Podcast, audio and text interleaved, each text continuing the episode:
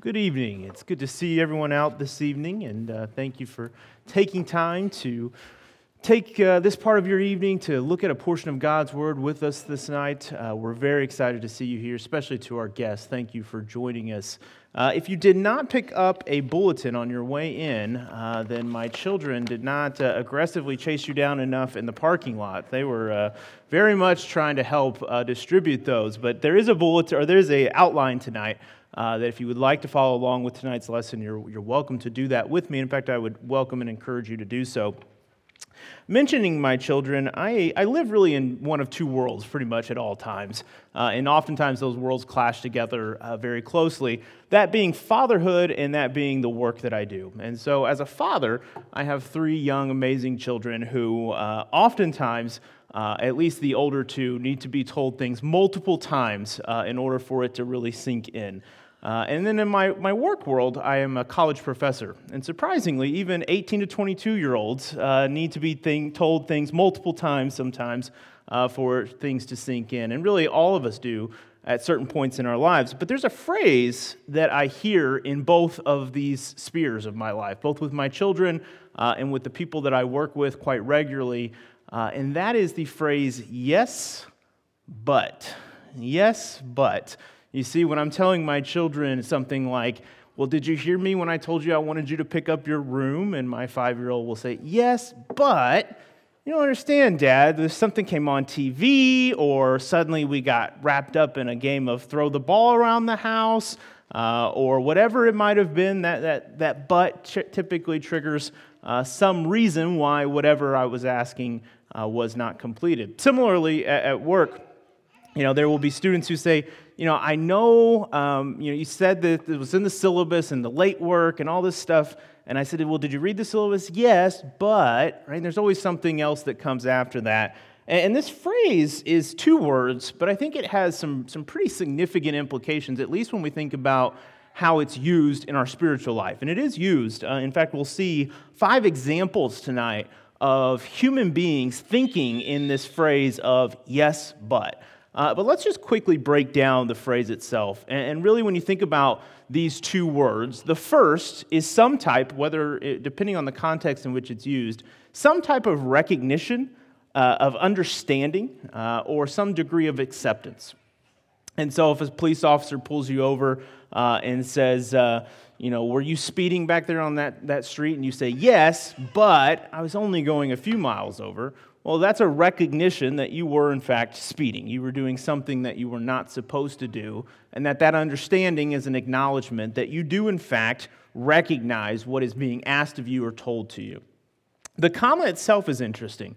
Uh, and for anybody who's just a, a fan or a student of the English language, you know there's a lot of uh, uh, this gets kind of really deep into the academic uh, nerd literature here, but there's a lot of jokes around misplaced commas that you can find and how important commas are, how much they can save lives potentially uh, if you're not uh, using commas correctly. That may be a bit of a stretch sometimes, but a comma, quite simply, is a pause, right? It's a hesitation, uh, and it's a, a, cause for us to slow down and maybe think.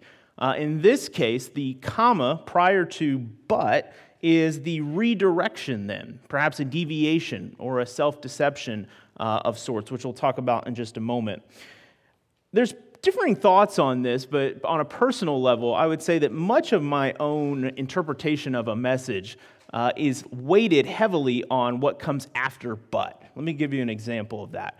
If you were to say apply for a job or apply for an award, uh, in the first sentence of that award, or, or, you get a letter perhaps in the mail, and it says, Thank you so much for applying. We're very excited uh, that you chose to uh, consider us for this award or recognition or position.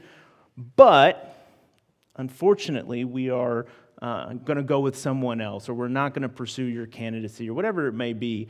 For most of us, that thank you that came initially doesn't really mean a lot, right? It doesn't have a lot of implication uh, because we fixate on what comes after, what comes after the deviation, the change in the sentence itself. But we mention here, and tonight's focus is really on how we use this phrase, yes, but, to deceive ourselves. And I want to give you five ways tonight that humans for thousands of years have been using this idea, this concept of an acknowledgement, a recognition of God's word, uh, which is the yes. I understand God's word, I, I, I, recognize its authority, but, and this is where our own uh, self deception sometimes will come in and cause uh, problems for us in our spiritual lives. And so let's just look briefly at, uh, to help really set the stage for what self deception is and why it's a problem. Uh, First John, if you will, uh, if you want to follow along in your Bibles, First John chapter 1. 1 John chapter 1 reads there, says, if we, if we say that we have no sin, we deceive ourselves, and that truth is not in us. I like the, uh, the quote, I believe it's Plato, uh, who was it originally attributed to. A lot of versions of it have been uh, adopted since, which says, The worst of all deceptions is self deception. I'm not sure about that, but I do know that deception is an incredibly troubling and concerning thing that we're surrounded by every single day.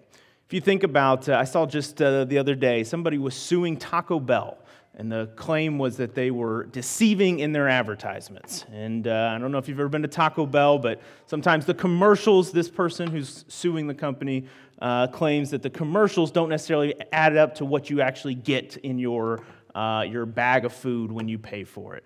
Uh, that's just one of many examples where people feel and people have responded to deceptions around them.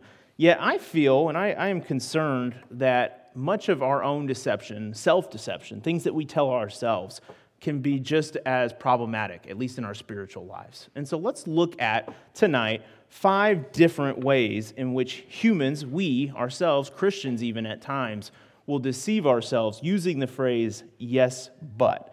Before we do that, I just want to highlight too uh, another verse that really speaks to this concept, but in a more favorable way, which we'll come back to at the end. Uh, and that's from Jesus himself, looking at Matthew 5, verse 37, where he says, But let your yes be yes and your no, no, for whatever is more than these is from the evil one. I've always liked that verse. I've always thought it had some really straightforward but profound implications. Uh, let your yeses be yeses and your noes be noes. I think too often times, especially in my world, uh, in academics, we get a, a bad rap for this.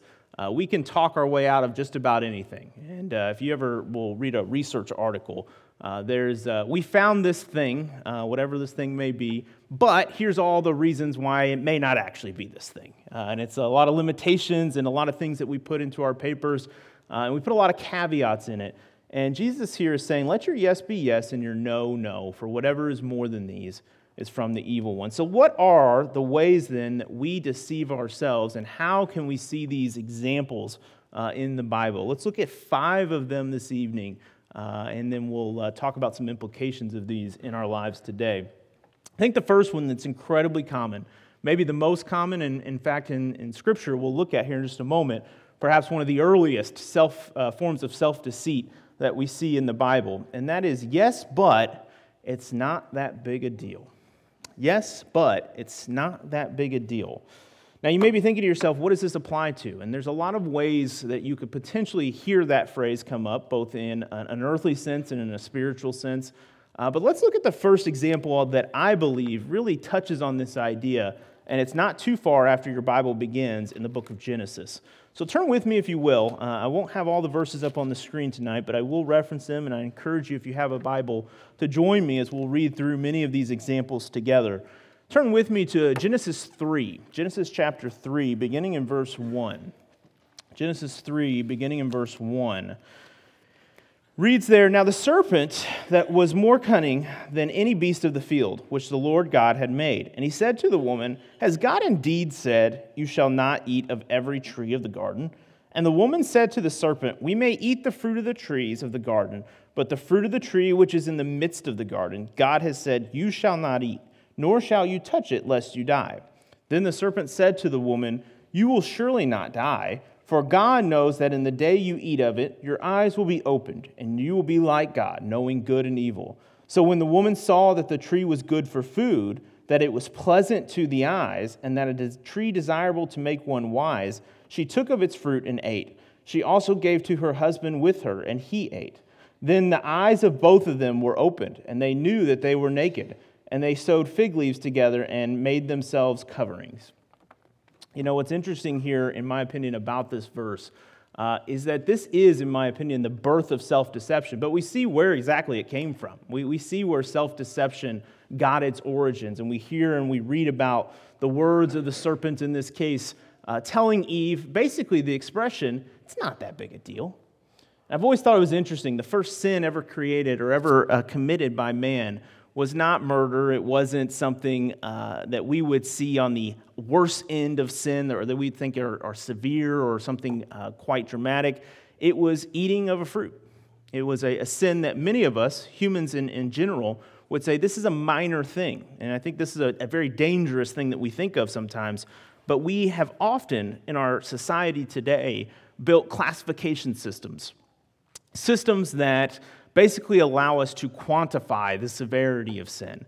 And, this idea that sin is just a little thing or that there is such a thing as little sin, uh, that's just not biblically supported. At, no point does God say, well, these are the little ones that I'm going to let slide, and these are the big ones that really matter. He, he, he is very clear on his position of sin and how he cannot, in fact, interface uh, and or come into contact with sin whatsoever. And so we, we draw and we look at human comparisons and we draw that, look at the, the usage there of but. I'm going to contrast it here, deviate from human uh, thought processes for a moment, look back in Scripture. Uh, Galatians 5 in particular, I think, addresses this, and, and there's several other passages that we can look at this evening uh, as well. But Galatians 5 in particular is addressing this concept that we have created this system of minor sins and major sins, and that one way that we deceive ourselves in our lives is by telling ourselves that that's not a big deal. It's a, it's a little thing. We shouldn't do it, but it's not a big deal. And if it happens one time, that's not a big deal. But if it happens maybe two or three times, then it's a big deal we got to be very careful about how we deceive ourselves in this way. And God, God specifically addresses this in Galatians 5, particularly verses 8 and 9. He says, This persuasion does not come from him who calls you. He says, A little leaven leavens the whole lump. And I think that really is something we need to be aware of that, that even just the littlest sins that we allow to exist and, and, and manifest themselves in our lives uh, one, they can oftentimes grow into to many uh, sins and, and continue to cause problems in our lives. Uh, but even the existence of what we think of as a little sin is problematic.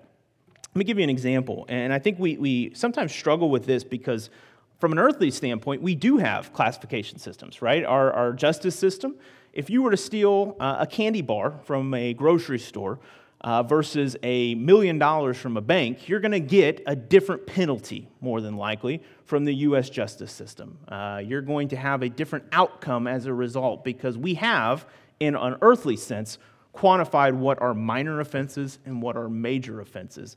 But if you think about, again, this mentality from God's perspective, uh, and I thought about this just the other day we were at the grocery store, again, a family of five, and it was a, a long, particular day. And uh, we finally got out of the grocery store with a cart full of groceries. We had all the kids into the truck, and just as I was getting ready to put the stroller in, I noticed, I forget what exactly it was, but it was something very small, had been stuck underneath the baby the entire time we were in the grocery store, and we had walked out of that grocery store without paying for something that I think probably equated to two or three dollars if we are, are putting it on a price scale.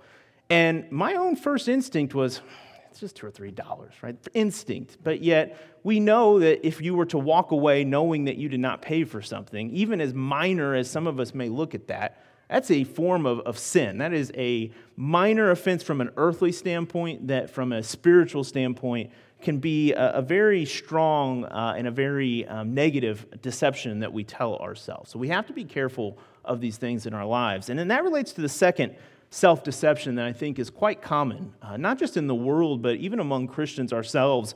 We see that this phrase that, yes, but I'm doing it for the right reasons. I remember I took a, a, a variety of uh, philosophy classes, particularly when I was an undergrad in college. Uh, and there's all kinds of moral ideas out there and principles out there that um, have varying degrees of justifications based on what the outcomes of something are. Uh, and I remember, uh, in particular, a philosophy professor once uh, challenged our class and said, you know, is stealing, using that example from earlier, is stealing ever right? And initially, the question was met with a pretty strong no by the class.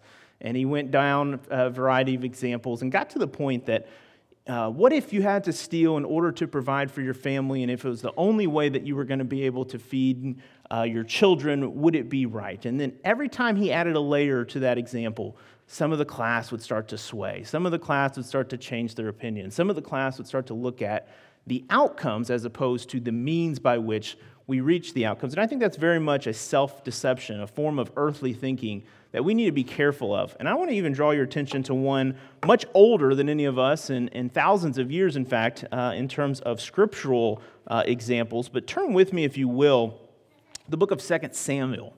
2 Samuel in chapter 6. If you look at 2 Samuel in chapter 6, I'll tell you, this is a particular case uh, that we, my wife and I, and our family, we were visiting a, my uh, in law's congregation a couple uh, weeks ago, and um, we were listening to uh, and, and, had a class on Uzzah.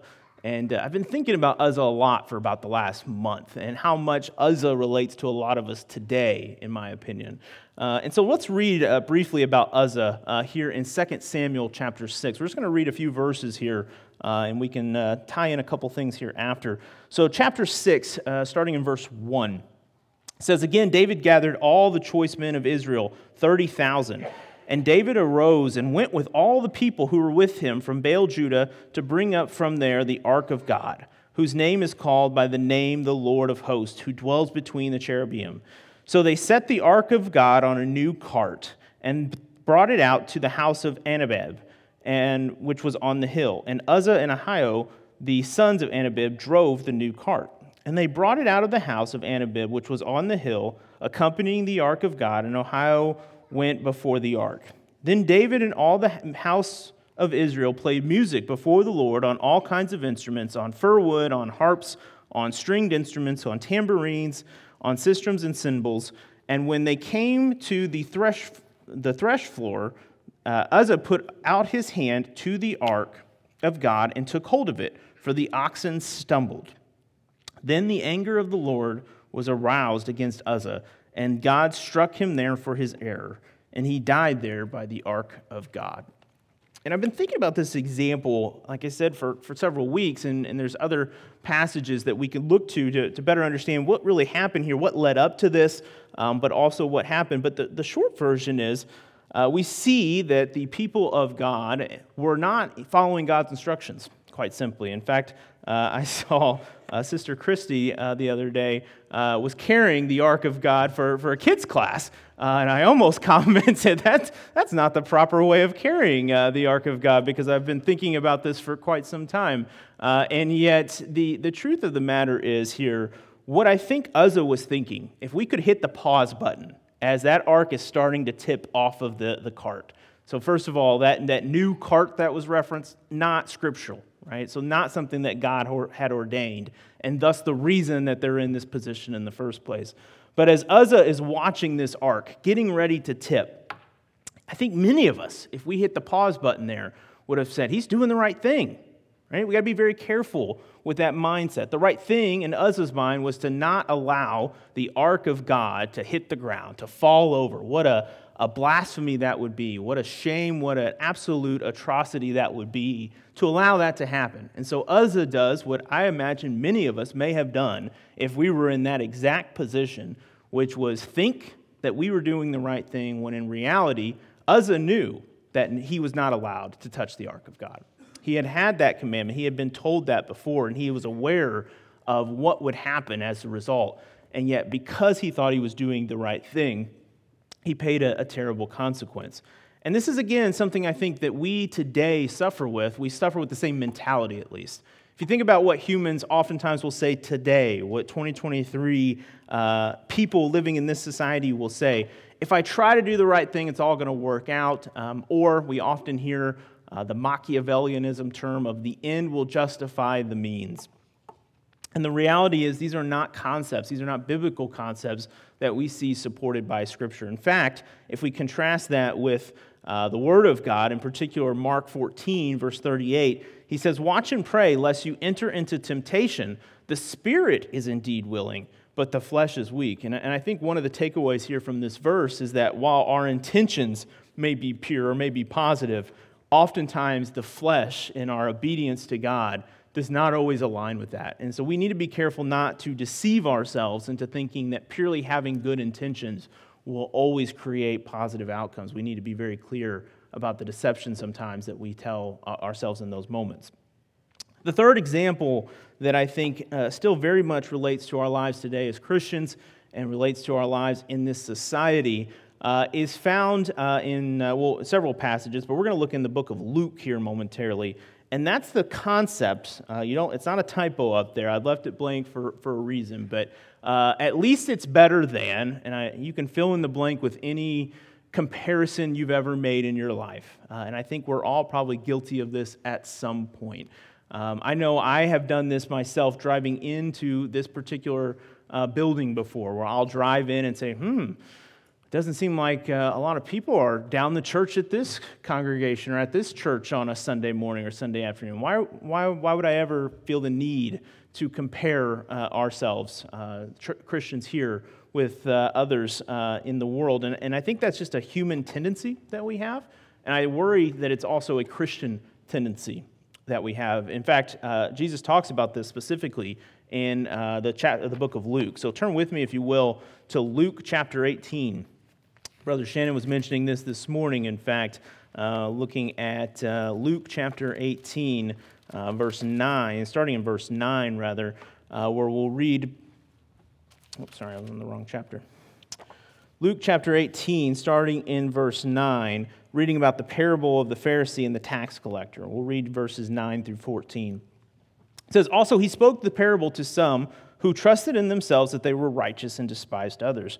Two men went up to the temple to pray, one a Pharisee and the other a tax collector. The Pharisee stood and prayed thus with himself God, I thank you that I am not like other men, extortioners, unjust, adulterers, and even as this tax collector.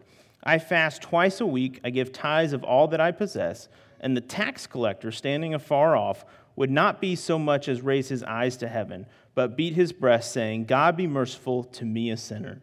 I tell you, this man went down to his house justified rather than the other. For everyone who exalts himself will be humbled, and he who humbles himself will be exalted. And again, I think the modern way that we see this today is expressions like, I'm not perfect, but, again, that, that key word coming up again, I'm not perfect, but compared to so and so, or fill in a, a, particular group of people or a set of behaviors, whatever we may find to compare ourselves with in an earthly sense, I'm doing pretty good. And again, I think there's a, a human tendency to that. I see this quite a bit, uh, again, in my work, where students will want to compare themselves with each other. And uh, it is a, a tale as old as time, and I don't know that it'll ever go away necessarily. Uh, but I tell them, well, how did you do compared to the rubric that I gave you? That I told you I would set you on before you completed the assignment. Well, I didn't do this or I didn't do that, but I did better than so and so. Well, so and so's grade is between me and them, and uh, your grade is between me and you. Uh, and that always seems to frustrate them at times. But it's not a, a, grading system based on social comparison, it's a grade based on how we perform and what we do uh, in, in terms of what we're instructed to do. And again, God shows this. God tells us this on multiple occasions. Another example comes from the book of Romans, uh, uh, chapter 14. In uh, the book of Romans, chapter 14, it reads, Who are you to judge another servant? To his own master he stands or falls. Indeed, he will be made to stand, for God is able to make him stand. And I think, again, one of the takeaways here is we need to be very, very careful about deceiving ourselves into thinking that we are somehow doing a righteous thing or a good thing simply because it is in some way different or better than what we compare ourselves to in this world. Our fourth self deception of the evening. This is one that I think, again, uh, incredibly relevant for uh, those of us living in, in today's age and today's society. Uh, but it's that no one will be, no one will know or be hurt. Yes, but no one will know or be hurt. And just to clarify, I think all of these are, are related, of course, to, to individuals who commit sin. But I think there's also ways of looking at this that are not necessarily even sinful, just things that we're not doing that God commands us to do in Scripture that we should or could be doing. Uh, and so I will try to share a couple of examples as we go along with this one as well. But we'll start in the book of Acts. If you'll turn with me to the book of Acts, chapter 5. Acts chapter 5. We're going to look at the example of Ananias and Sapphira in, in Acts chapter 5, picking up there in verse 1. And we'll read down through verse 11. It says, But a certain man named Ananias, with Sapphira his wife, sold a possession, and he kept back part of the proceeds, his wife also being aware of it, and brought a certain part and laid it to the apostles' feet. Let me hit a pause button right there for a second. If we were to travel ourselves back in time and, and, and, eavesdrop on the conversation that happens between husband and wife in that moment. I don't know the exact words that were said, and nor are we given uh, those words in Scripture between the husband and the wife and how they um, talked about this, how they thought about this, how they rationalized this. But I suspect an idea similar to no one's ever going to know came up. And we're going to see a, a reference to that uh, here in just a moment. But I, I imagine that we see that very idea being communicated in some form here between Ananias and Sapphira. And, and, that's, I think, part of the reason why we'll see the outcomes that we see. So, going on then into verse 3, says, But Peter said, Ananias, why has Satan filled your heart to lie to the Holy Spirit and keep back part of the price of the land of yourself? While it remained, was it not your own? And after it was sold, was it not in your own control? Why have you conceived this thing in your heart? You have not lied to men, but to God. I want to once again hit the pause before we finish this passage here. Multiple times in those key passages, those key uh, references, you hear your heart, right? You, you hear and, and see the reference to self deception. You are, you are lying to yourself. Not only are you lying to men, you're lying to God and those lies are coming from yourself. Uh, and that you've begun to really embrace those lies uh, as you stand before God to now. And so it says, Then Ananias, hearing these words, fell down and breathed his last. So great fear came upon him and all those who heard these things. And the young men arose and wrapped him up, carried him out, and buried him. Now it was about three hours later when his wife came in, not knowing what had happened. And Peter answered her, Tell me whether you sold the land for so much. She said, Yes, for so much. Then Peter said to her, How is it that you have agreed together to test the Spirit of the Lord? Look, the feet of those who have buried your husband are at the door, and they will carry you out. Then immediately she fell down at his feet and breathed her last. And the young men came in and found her dead, and carrying her out, buried her by her husband. So great fear came upon all the church and upon all those who heard these things. Again, we, we are not told, and we do not read specifically what is said between Ananias and Sapphira. We do know that both were aware, and we do know that both had agreed to, to move forward with the plan that they had put in place. And yet, I suspect the prevailing thought, and up till the time in which they are confronted there by Peter, the prevailing thought is no one's going to know and no one's going to be hurt by this. This is something that we are doing for ourselves, and uh, that is the only thing in, that, in their hearts that mattered, and yet they were going to give part of the proceeds to God and uh, um, deceive both themselves and others uh, with the outcome that really was ultimately bound to happen. And again, when we think about what the modern parallel time or modern parallel to this is, I draw your attention to phrases like me time.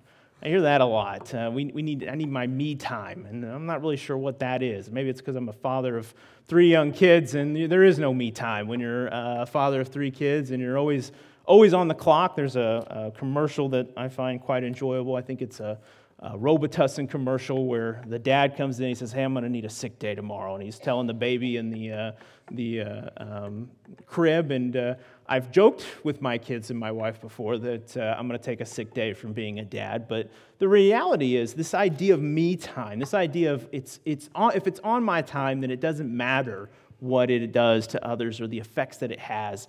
Uh, again, I think that's very much an earthly point of view, and we don't see that concept. We don't see your own time that you can do whatever you want uh, without any consequence found in the Bible or in Scripture. In fact, if we once again interject with our, our use of the word but here, and we look at what God does teach us and what he does tell us, he says, uh, And there is no creature hidden from his sight, but all things are naked and open to him, and the eyes of him to whom we must give an account. Uh, found there in the book of Hebrews, chapter 4. The last one, and I am going to conclude with this, and there's a few closing thoughts I'd like to share related to it.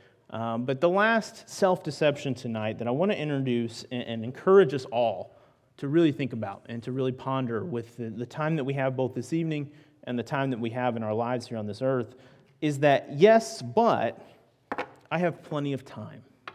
I have plenty of time.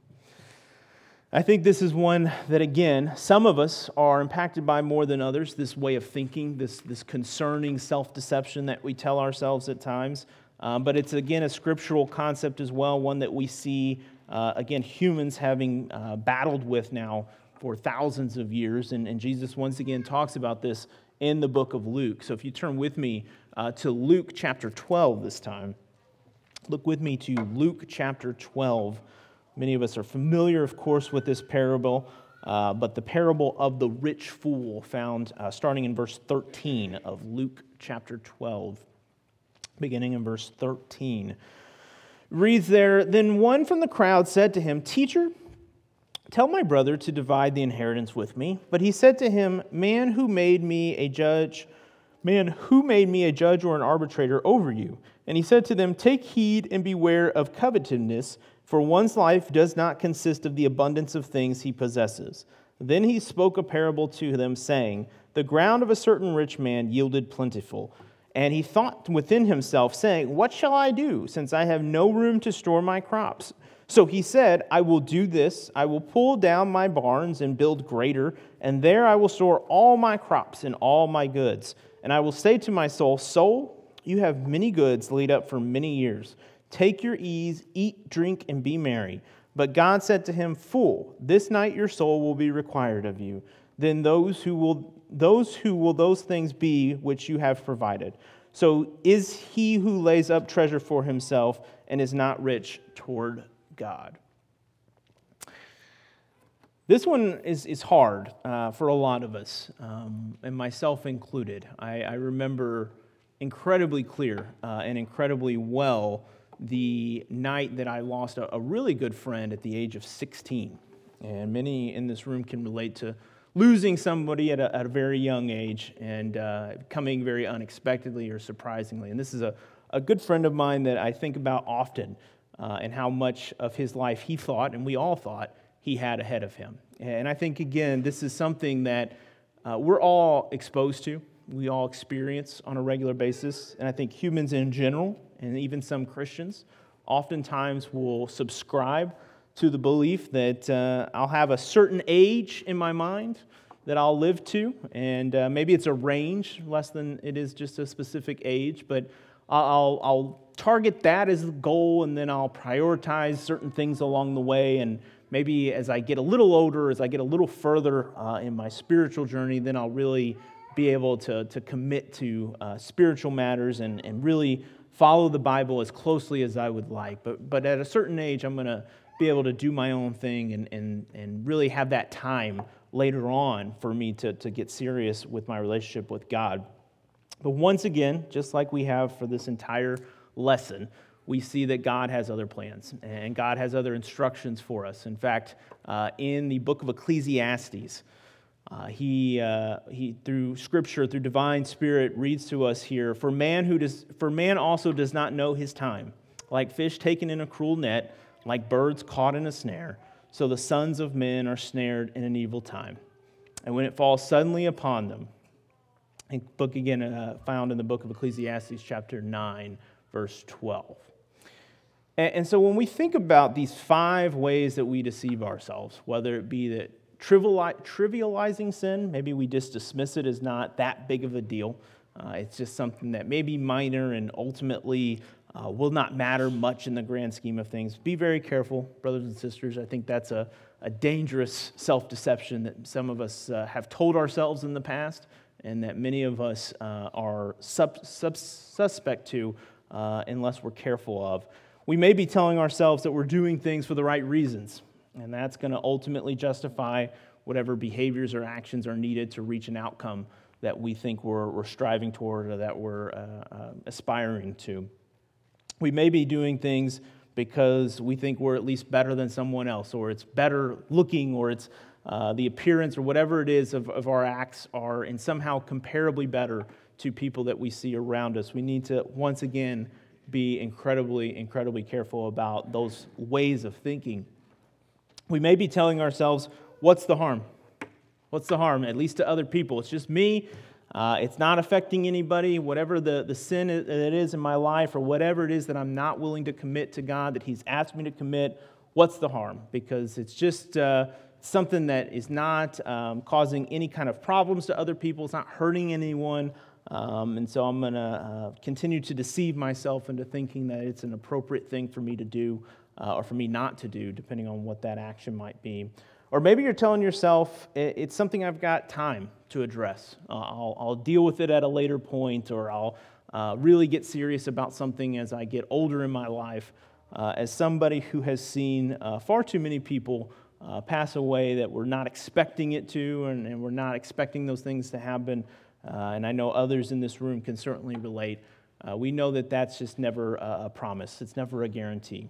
And so, as we conclude and as we wind down our conversations about these self deceptions, I want to end on a much more positive note um, because you see, Jesus himself used this expression, right? A slightly modified version of this expression, but one that I think really profoundly tells us where and how uh, we are to move forward in our lives. And so I encourage you, if you will, join me back in the, Luke, uh, the, the, book of Luke one more time, uh, beginning in chapter 22. Luke chapter 22.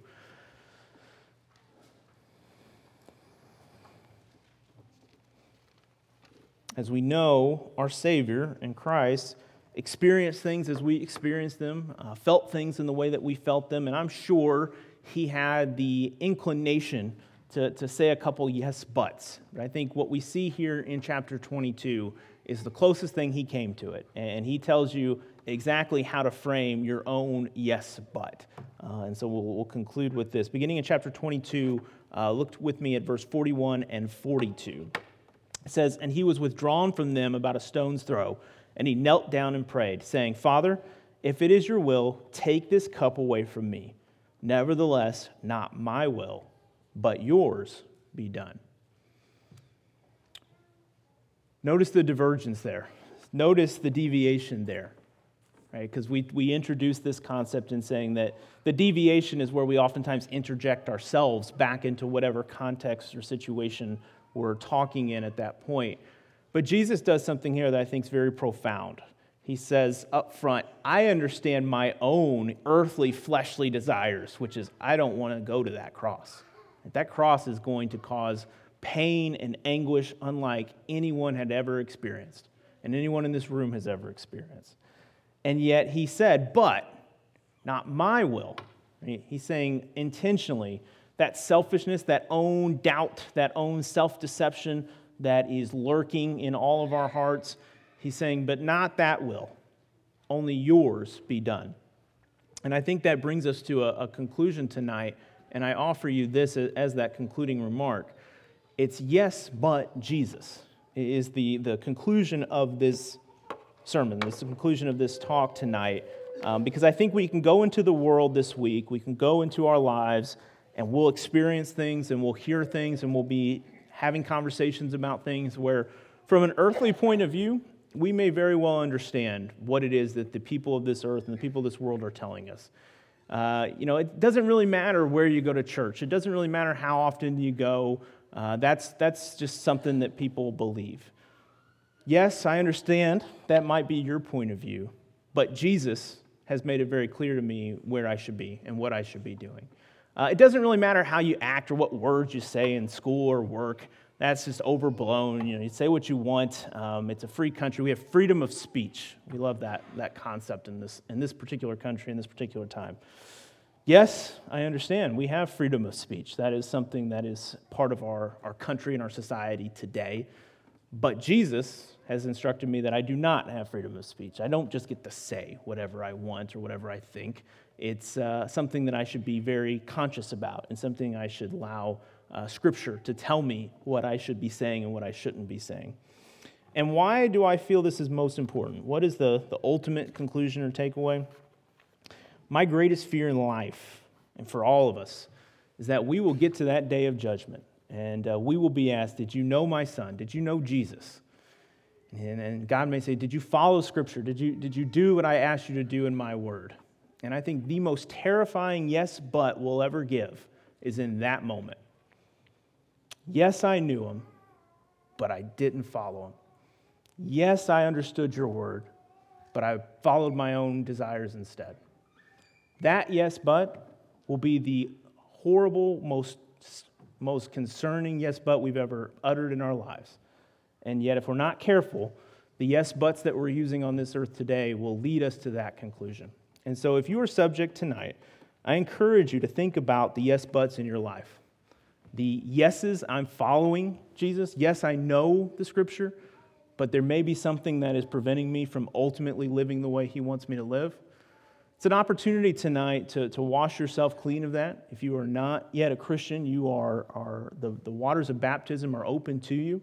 If you are, are willing to come forward, if you are willing to confess him as your Savior, if you're willing to repent of your sins, that is an opportunity that is available to everybody. And the yes, but there is that yes, you are a sinner. Yes, we are all sinners. But Jesus has washed us clean of those sins. Jesus has, has served as our mediator in the, the relationship that we now are able to call on with God because of the sacrifice that he made. And so take advantage of that, yes, but. Take advantage of Jesus and what he did for us. And if you're subject to the call tonight, let it be known as we stand and as we sing.